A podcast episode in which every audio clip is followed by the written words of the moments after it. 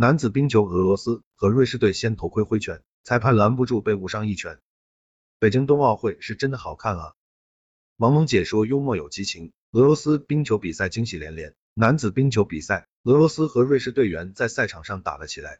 北京时间二月九日，冰球男子小组 B 组赛中，俄罗斯对战瑞士队，双方比赛非常激烈，最终俄罗斯一比零战胜瑞士队，顺利晋级。在比赛过程中，双方也发生了激烈的争执和冲突，三位俄罗斯选手和六名瑞士选手混成一团，双方门前多人互殴，双方队员先掉头盔挥拳猛捶，两名裁判赶忙上前阻止，但是根本就阻止不了了。一名教练在阻止的时候，还被运动员误伤打了一拳。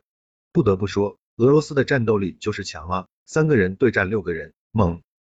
随后两队都被处罚，在冰球比赛中出现冲突和争执是比较常见的。双方在比赛过程中，经常会打比赛上头就开始起冲突。零八秒，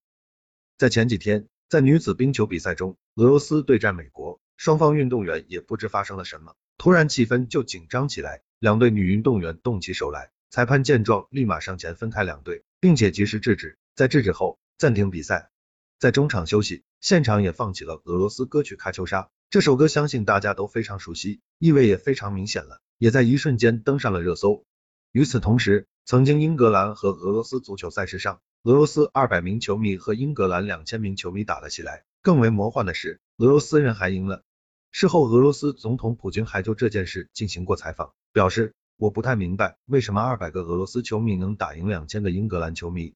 据说这次俄罗斯和瑞士队打架，中场 DJ 放了龙泉，如果是真的，也太应景了。冰球运动这样看确实很有意思啊，以后可以追起来了。